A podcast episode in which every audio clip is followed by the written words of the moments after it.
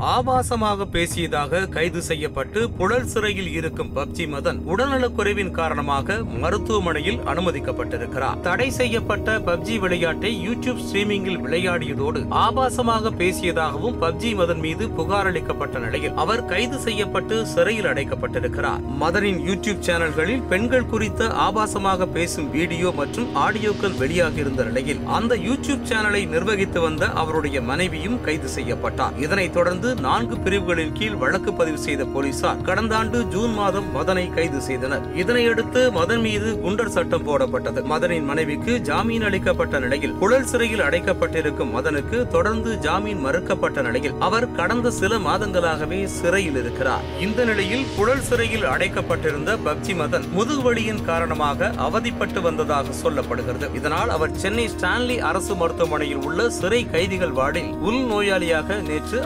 அனுமதிக்கப்பட்டிருக்கிறார் தற்போது அங்கு அவருக்கு மருத்துவர்கள் சிகிச்சை அளித்து வருகின்றனர். மருத்துவ சிகிச்சைக்கு பிறகு மதன் மீண்டும் புழல் சிறையில் அடைக்கப்படுவார் என்பதும் குறிப்பிடத்தக்கது.